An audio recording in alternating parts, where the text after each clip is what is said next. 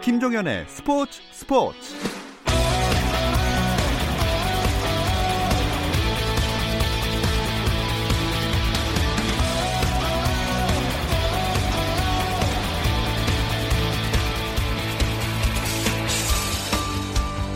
스포츠가 있는 저녁 어떠신가요? 아나운서 김종현입니다. 오늘 하루 스포츠계를 돌아보는 스포츠 타임라인으로 김종현의 스포츠 스포츠 출발합니다.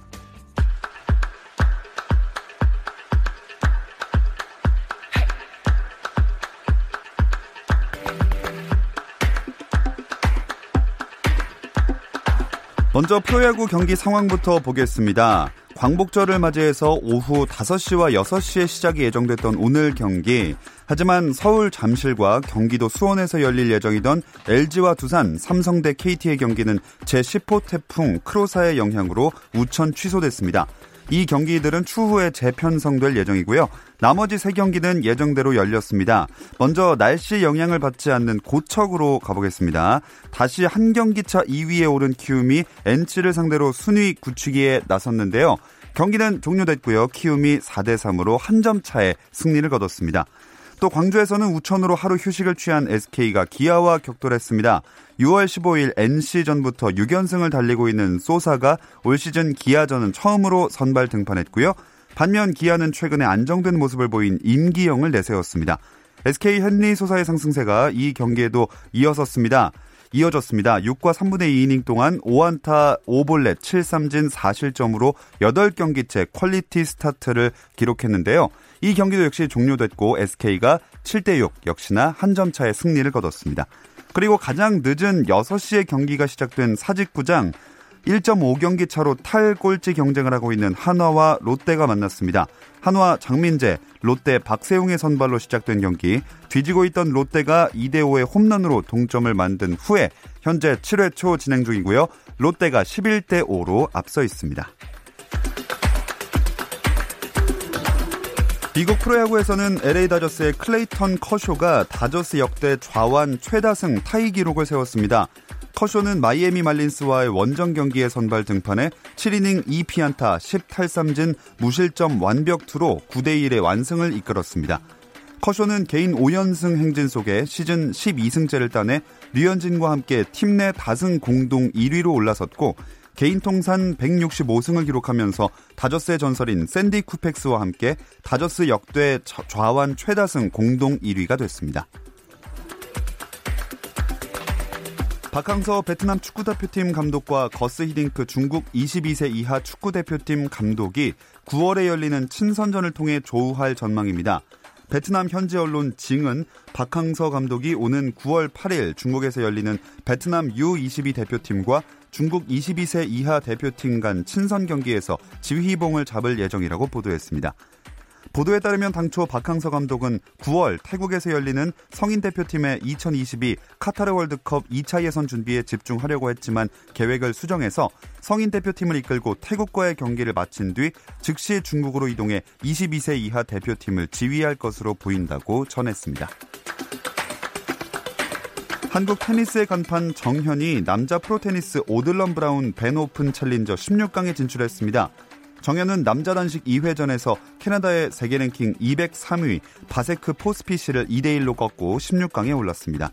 함께 출전한 이덕희는 2회전에서 아쉽게 탈락했습니다.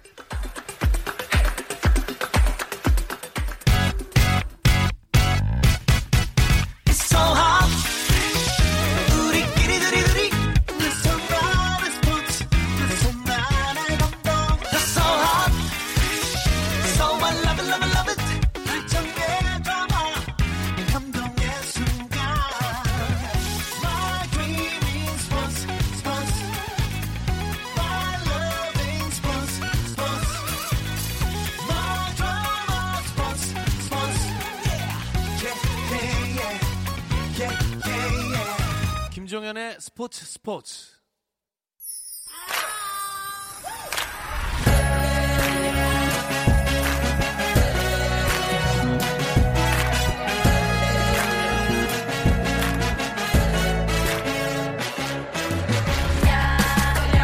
목요일에는 해외 축구 이야기 함께하고 있습니다. 라디오의 발롱도르를 꿈꾸는 이건 김정용의 랄롱도르 시작해 보겠습니다. 풋볼리스트 김정용 기자부터 인사 나눌게요. 안녕하세요. 네, 안녕하세요. 김정용입니다. 자, 그리고 랄롱도르의 유럽 특파원 이건 기자 오늘도 전화로 연결되어 있습니다. 이건 기자 안녕하세요.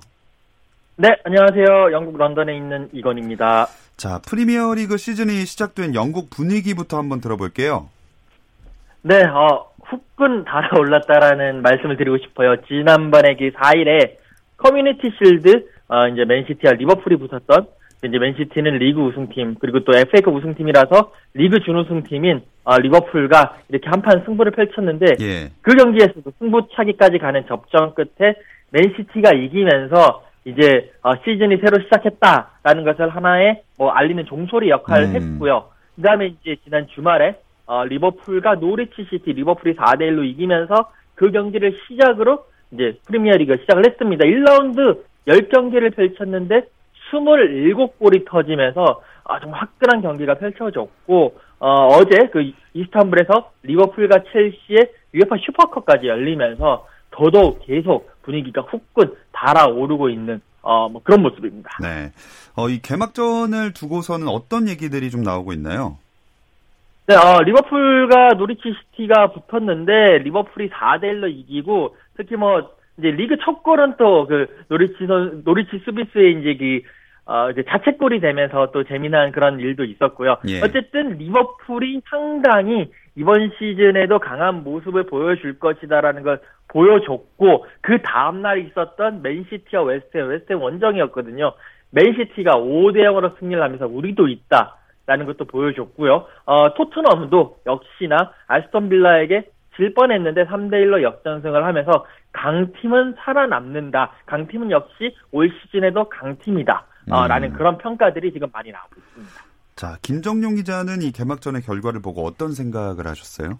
어, 전체적으로 일방적인 경기가 좀 많았습니다. 어, 음. 한 라운드인데 네 골차 경기가 네 개나 나왔거든요. 그래서 아, 역시 프리미어리그는 좀 화끈하다 이런 느낌을 줬고요. 또 세 골차 경기도 두 개가 있었는데 그 중에 하나는 지난 시즌 15위였던 벌리의 승리였고 또 하나는 음. 17위였던 브라이턴의 승리였어요. 그 지난 시즌 거의 간신히 강등을 면한 팀들이 이번 시즌 개막전에서 세 골차 승리를 거뒀다 이러면서 이제 역시 지난 시즌과 많이 달라졌고 뻔한 건 없다라는 걸 한번 음. 더 증명해 준 것 같고요. 여러모로 좀 재밌는 새로운 판도를 볼 수 있는 첫 번째 라운드였던 것 같습니다.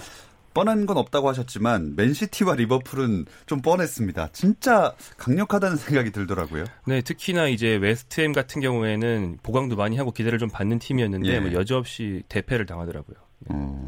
자, 이건 기자 영국 현지에서는 어, 어떤 팀이 좀 더 주목을 끌었을까요? 역시 일단 뭐 맨시티 리버풀 극강이라는 것은 이제 영국 현지에서도 확실히 인정을 하고 있고요. 일단 1라운드에서 가장 컸던 경기가 가장 관심이 집중됐던 경기가 맨유와 첼시. 사실 그 정도 급의 팀들이 1라운드에서 붙는 게 그렇게 흔치는 않거든요. 예. 뭐 어느 정도 어, 전력이 안정되고 난 다음에 붙여야지 재밌다 뭐 이런 것도 있는데 일단 이번 이 프리미어 리그에서는 경기 그러니까 시즌 초반부터 흥행을 해서 양 팀을 붙였고 특히 이제 첼시는 올 시즌을 앞두고 원래 첼시의 레전드였던 프랑크 람파드 감독을 데리고 왔는데 그 프랑크 람파드 감독의 공식 리그 데뷔전이 바로 맨체스터 유나이티드의 올드 트래포드라는 거에 있어가지고 관심이 컸습니다. 그러나 어, 첼시가 맨유 원정을 가서 0대 4, 그러니까 맨유가 4대 0으로 이긴 거죠. 그러면서 램파드 감독은 어, 상당히 스타일을 구겼고 특히 첼시가 올 시즌 프리시즌이 물론 이제 7경기에서 4승 2무 2패를 하긴 했는데 아, 4승 2무 1패를 했는데 어 뭐 가사키한테도 지고 그러면서 조금 전체적으로 속 시원한 경기력을 보여주지 못했거든요.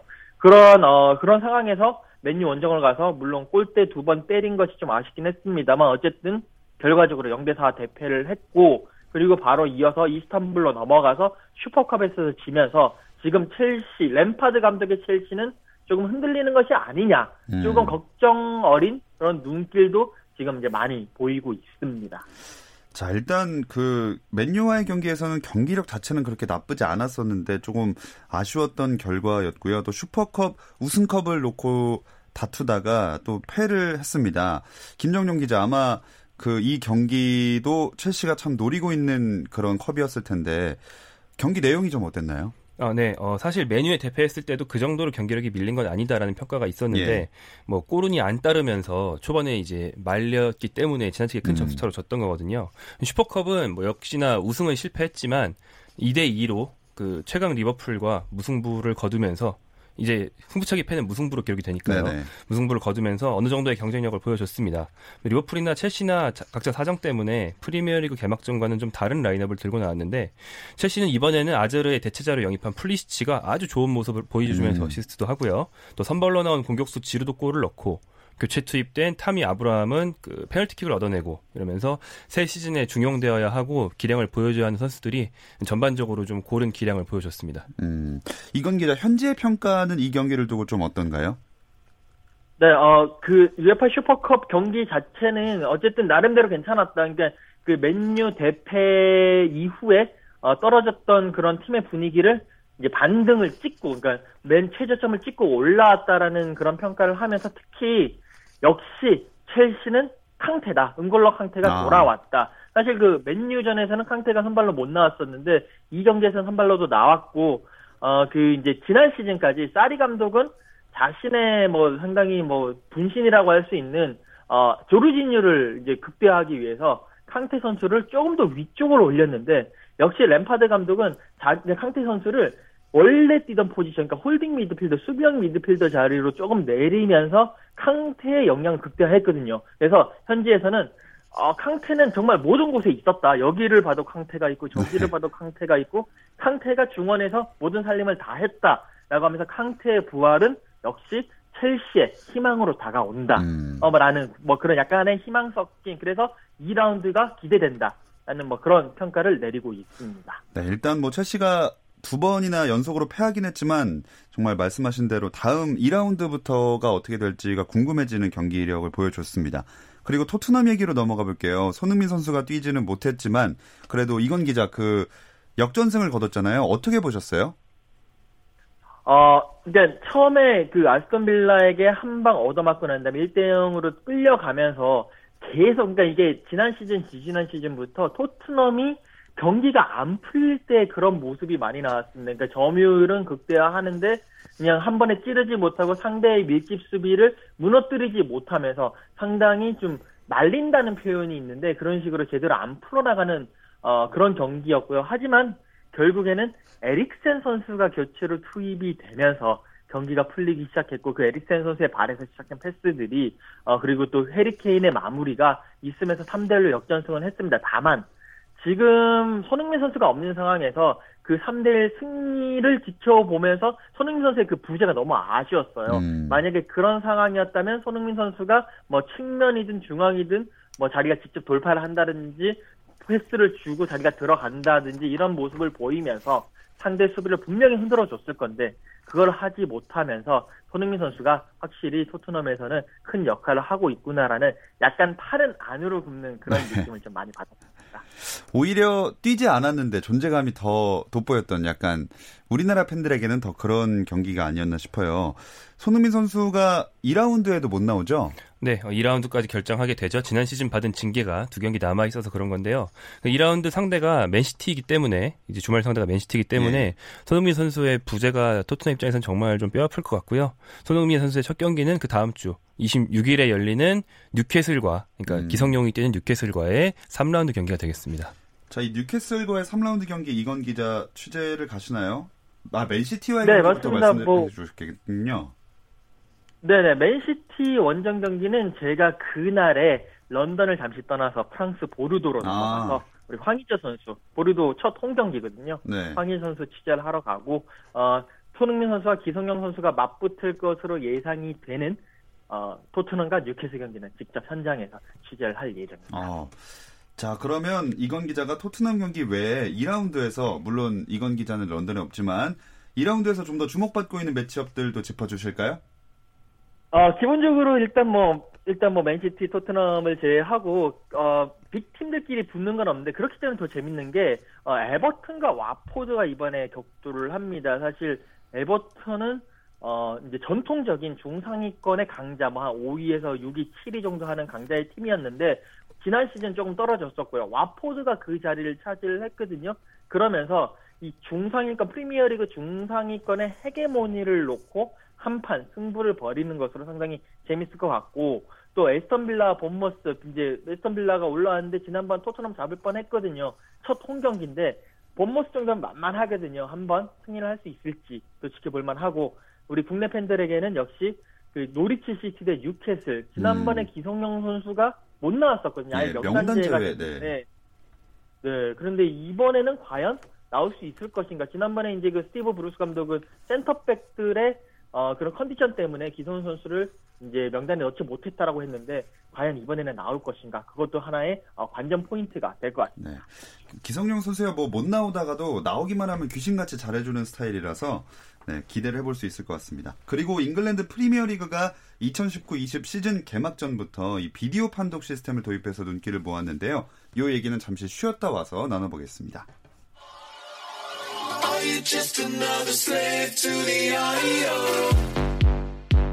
국내 유일 스포츠 매거진 라디오 김종현의 스포츠 스포츠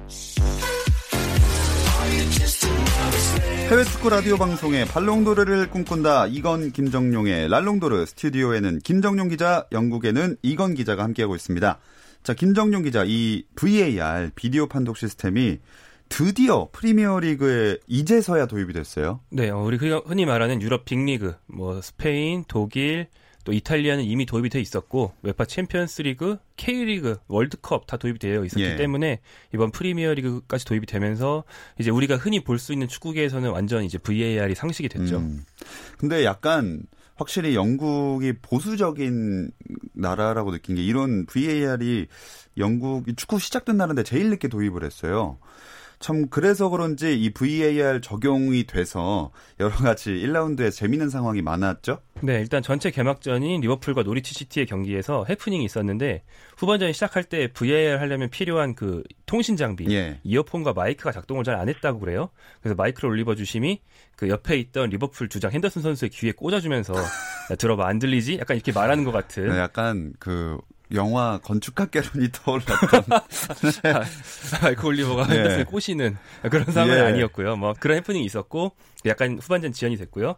그다음에 맨시티 경기에서 제주스가 골을 넣었는데 제주스 직전에 패스를 했던 스털링이 VAR을 통해 오프사이드라는 게 음. 적발이 되면서 골이 취소돼가지고 EPL에서는 처음으로 VAR을 통한 골 취소는 이제 제주스가 기록하게 됐습니다. 네, 1라운드부터 VAR이 많이 시행되는 모습을 볼 수 있었는데 이거에 대해서 이건 기자 영국 내 반응은 좀 어떤가요?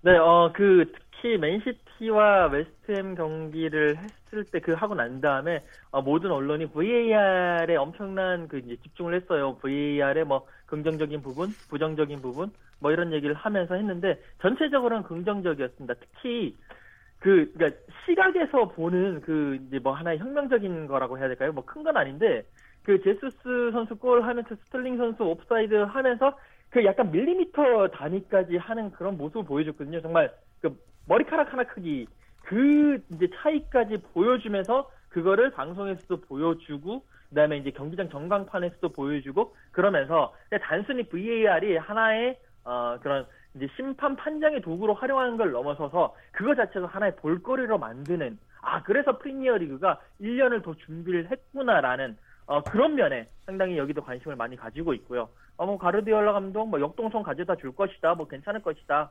앨런 시어로, 뭐, 판정 일관성 있을 것이다. 그렇게, 이제 좋은 평가를 내렸고, 다만, 아직까지는 경기 흐름을 끊는다는, 나는 뭐, 음. 그런 전통적인 관점에서의 비판적인 그런 견해는 여전히 존재하고, 근데 그 전에는 VAR이 만약에 정말, 뭐, 사라질 리는 없겠지만, 역사 속으로 사라질 때까지 계속 있을 것 같긴 해요. 전체적으로는 어쨌든 잉글랜드에서는 긍정적인 분위기였습니다. 네. 그래도 소위 말하는 빅클럽들은 이 챔피언스 리그 같은 곳에서 VAR을 다 경험해봤으니까 크게 당황하거나 이런 일은 없었죠? 네, 맞습니다. 뭐, 과르- 과르디올라 감독도 그 경기에서 VAR 뭐 선언이 됐는데도 뭐 그냥 크게 뭐 동요하는 모습도 없었고 그 경기 이후에도 뭐 VAR 그래도 해서 좋았다. 뭐 그리고 VAR이 뭐 그 우리 팀에게 긍정적으로 작용할 수도 있고 뭐 부정적으로도 작용할 수 있는데 거기에 대해서 크게 신경 쓰지 음. 않는다라는 그런 얘기도 했었고요. 뭐 전체적으로 빅팀 감독들은 이미 경험이 많기 때문에 네. 크게 동요하지는 않았습니다. 좋습니다. 그리고 김정용 기자, 이제 스페인 프리메라 리가도 개막이 되죠? 네, 어, 17일 새벽 4시에 이제 빌바오 대 바르셀로나의 전체 개막전이 있고요. 우리가 제일 관심이 많은 발렌시아의 경기는 18일 오전 2시에 레알 소시에다드 상대 홈 경기로 진행이 되는데요. 어, 초반 1라운드, 2라운드 정도 일정은 이런 포인트로 보시면 좋을 것 같아요. 프리미어리그와 달리 개막이 된 뒤에도 이적 시장이 열려 있기 때문에 네. 그 레알 마드리드와 바르셀로나는 특히 네이마르 영입 경쟁을 하고 아. 있기도 하거든요. 그래서 만약에 초반 1, 2라운드에서 특히나 레알 마드리드 같은 경우 경기력이 안 좋다. 이런 상황이 벌어지면 네이마르 영입에 정말 전격적으로 힘을 실을 수도 음. 있기 때문에 이 팀의 전력 보강이 끝나지 않았다는 걸 확인하면서 이 경기를 보면 더 재밌을 것 같습니다. 네. 그렇다면 이강인 선수는 이 새 시즌에 기대되는 리그 최고의 신예 중 하나로 꼽혔다고도 하는데 출전이 이루어질까요? 이 구단 내에서 약간 알력이 있죠. 그 예. 구단주 싱가포르 계열 구단주 피터림 구단주는 이강인 선수를 출전시켜라 요구를 하고 있고요. 일단 그런 요구에 반발해서 단장이 나가려고 했다가 팀에 주저앉았기 때문에 아마 어느 정도 구단주 요구를 수용하지 않을까 뭐 그런 기대가 되고요. 이강인 선수가 또 엘 에스파뇰이라는 매체가 선정한 유망주 20명에 이름을 올렸는데 뭐 주앙 펠릭스, 비니시우스 이런 이미 완전 주전급인 네. 스타인 선수들과 함께 이름을 올리면서 한국 사람들에게는 약간 기분 좋은 소식이 됐고요. 뭐 굳이 말씀드리자면 레알 마드리드로 갔던 그 일본 유망주 구보 선수가 있는데 예. 이 선수는 여기 못 들었습니다. 굳이 말씀해 주셨는데 왜 기분이 좋아질까요? 자, 이건 기자, 영국의 축구 팬들이 프리메라 리가나 뭐 다른 빅리그 소식에 관심이 있는지 없는지도 궁금하거든요. 이 부분은 어떤가요? 어, 사실 이 영국의 축구 팬들, 특히 잉글랜드 프리미어 리그 축구 팬들은 자국 리그 외에는 이제 다른 리그, 챔피언스 리그는 상당히 관심이 있고요. 왜냐면 자국 서- 팀이 뛰기도 하니까 그 외에는 뭐 레알 마드리드나 바르셀로나 그리고 뭐 그 바이에른 뮌헨 그 정도의 그냥 결과 정도 챙기고 엘 클라시코 그러니까 레알 마드리드와 아, 바르셀로나 붙는 그 정도 경기만 좀 지켜보는 차원이지 어, 뭐 그렇게까지는 관심은 없습니다. 다만 뭐 스코틀랜드 프리미어 리그에는 음. 또 상당히 좀 관심이 많더라고요. 하긴 자국 내에서 벌어지는 경기만 해도 수도 없기 때문에 이거 보기도 아마 영국 축구 팬들은 바쁘지 않을까 하는 생각이 듭니다. 어, 근데 그래도 이건 기자는 런던에 주로 거주하고 계시지만 유럽 전역을 누비면서 아마 우리나라 선수들이 속한 리그는 다 관심을 갖고 지켜보고 또 돌아다니실 텐데 이번 시즌에는 여러 나라로 왔다 갔다 많이 하셔야 될 것 같아요. 네, 앞서 말씀드린 대로 이번 주 토요일 일단 황의조 선수 보러 이제 취재하러 갈 예정이고 그 외에도 이제 뭐 정호영 선수, 권창훈 선수 같이 프라이부르크에서 뛰고 있고 또 이강인 선수가 또 발렌시아에서 뛰고 있고 또 그 외에 뭐 이재성 선수, 이청용 선수, 이승우 선수 등등 뭐 석현준 선수까지 있기 때문에 거의 뭐 하루 여기서 비행기 타고 뭐 독일 갔다가 오고 여기 잉글랜드 보고 또 뭐 그런 일정이 이제 촘촘하게 네, 박혀 있을 것 같습니다. 갑자기 목소리에 힘이 빠지시는데요. 네, 아무래도 조금 이제 저도 나이가 나이다 보니까 아 그 이제 스케줄을 소화할 생각에 조금 음. 다리에 힘이 풀리네요. 네, 건강 관리 잘 하시길 바라겠습니다. 자, 김정용 기자, 정우영 선수랑 권창훈 선수 얘기를 방금에 나왔는데 아직 프리시즌이잖아요. 여기는 이 두 선수의 프리시즌 활약은 어떤가요? 네, 여기도 이제 개막을 앞두고 있기 때문에 이제 프리시즌 활약을 통해서 이 선수들의 이제 새 시즌 입지를 가늠해 볼 수 있을 텐데 정우영 선수가 프리시즌에 2골 1도움, 권창훈 선수는 훈련 중 부상 때문에 프리시즌을 많이 걸렀고 어, 17일 어, 오후 10시 반이 여기 개막전이거든요. 네. 개막전은 정우영 선수는 뛸 수 있지만 권창훈 선수는 못 뛰는 걸로 확인이 되어 있습니다. 이두 선수가 둘 다 윙어고 4-4-2 포메이션에서 경쟁 체제라서 서로 출장 시간을 뺏는 게 아닐까 우려하시는 분들도 음. 있는데요. 일단 뭐 최상의 시나리오라면 개막전부터 정우영 선수가 좋은 활약을 해서 주전 자리를 꿰차고 있고 권창훈 선수가 부상 복귀한 뒤에 반대쪽 측면에 이제 자리를 잡는 게 우리로서는 이제 가장 보기 좋은 그림이 되겠죠. 아, 근데 권창훈 선수가 정말 실력은 뛰어난데 지금 전 부상인지 몰랐었는데 부상을 조금 자주 당한다는 생각이 들어요. 네, 뭐 디종 때부터 약간 예. 그 injury prone이라고 하죠. 부상이 좀 잦아지는 기, 어, 경향이 좀 있기 때문에 좀 관리가 권창훈 선수 실력은 원래 확실하기 때문에 예, 예. 관리가 제일 중요해진 상황인 것 같습니다. 자, 이렇게 프라이부르크에서 뛰고 있는 정우영 선수, 권창훈 선수 이야기를 해봤는데 이 선수들이 뛰고 있는 분데스리가 독일 분데스리가의 우승 판도는 어떻게 점치고 계세요? 여전히 바이에른 뮌헨 1강이라는 거는 변함이 없고요. 이 바이에른 뮌헨이 원체 기존 가지고 있던 선수단도 탄탄하고 재, 재력도 제일 많기 때문에 선수 영입도 제일 잘 됩니다. 근데 사실 이번 여름에는 가진 돈에 비해 선수 영입이 잘 안 됐기 때문에 예. 제1 목표로 노렸던 독일 대표팀 선수인 자네 선수도 큰 부상 때문에 이제 음. 영입을 할까 말까 고민하는 상황에서 대체자로 페리시 선수를 영입하는데 그쳤거든요. 그래서 많은 사람들이 좀 도르트문트가 대항마가 돼서 음. 독주보다는 이강 체제가 되었다라고 기대하는 경우가 많은데요. 도르트문트가 영입을 훨씬 더 알차게 했기 때문에 네. 저도 개인적으로는 이강 체제가 돼서 더 재밌는 리그가 되기를 좀 기대하고 음. 있습니다. 사실 정말 페리시치 선수는 좀 급하게 영입된 감도 있는 것 같고 도르트문트가 영입을 알차게 하다 보니까 저도 힘을 좀 이강 체제에 실어주고 싶습니다. 이건 기자 생각은 어떠세요? 저는 결이 다른데 저는 올 시즌은 도르트문트가 아, 우승을 차지할 것 같습니다. 물론 전제는 바이에른 뮌헨이 지금 이 상태에서 더 이상 어, big name 선수를 영입하지 않는다는 어, 그런 조- 이제 전제 조건 하에서인데 뭐 도르트문트 뭐 훔멜스라든지 뭐 율리안 브란트라든지 슐츠라든지 그런 선수들 또 에덴 아자르 선수 동생 토르강 아자르도 영입을 했고요. 알카세르까지 이제 완전 영입을 하면서 공수에 걸쳐 가지고 양질의 보강을 어, 했기 때문에 전력이 급상승했고 또 슈퍼컵에서도 바이에른 뮌헨을 이겼기 때문에 어, 올 시즌은 도르트문트가 바이에른 뮌헨의 8연패를 실패시키고 이기지 않을까. 그리고 바이에른 뮌헨과 도르트문트를 견제할 팀으로는 어, 라이프치히가 한번 음. 해볼만 하지 않을까라는 생각을 하면서 어, 바이에른 뮌헨이 계속 독주를 하면 재미가 없잖아요. 예, 그래서 예. 도르트문트에게 한 표를 던지고 싶습니다. 자, 분데스리가 얘기를 해봤고, 그리고 아까 황의조 선수가 이제 또 프랑스에서 뛰게 되니까, 또 네이마르의 이적 이슈도 있고, 이 파리 리그의 우승 전망도 궁금해요, 김정용 기자. 아 여기는 정말 독주가 같은 일을 반복하게 되는데 예. 바이에른은 뭐 지금 말한 것처럼 뭐 좀 무너질 그 위기, 어떤 예, 예, 약간의 가능성이 여지가 있지만 네, 네. 파리 생제르맹은 진짜 한 뭐지 실수를 정말 거하게 해서 F 정도를 맞고 그 밑에 있는 팀들이 A 플러스를 맞아도 간신히 비슷해지는 음. 정도로 전력차를 많이 냈기 때문에 여기는 뭐 정말 유력하다고 볼 수 있긴 합니다. 뭐 이미 파리 생제르맹은 그 첫 경기를 했는데 네. 3대 0으로 이미 승리를 했고요. 어. 카바니, 은바페, 디마리아 우리가 잘 아는 선수들이 이미 다 득점을 했기 때문에 뭐 여기는 뭐 탄탄한 대로를 걷고 있습니다. 다만 뭐 네이마르가 예. 떠난다면 뭐 그리고 네이마르 외에 카바니도 나갈 겨- 약간 기미가 있어서 음. 그런 것들이 좀 변수가 되겠죠. 네. 뭐 여기야 파리 생제르맹이 우승일 거고 보르도나 잘했으면 좋겠습니다. 자, 이건과 김정용의 발롱도르는 여기서 마치겠습니다. 두 분 고맙습니다. 감사합니다. 감사합니다. 내일도 저녁 8시 30분에 함께 해주세요. 김정현의 스포츠 스포츠.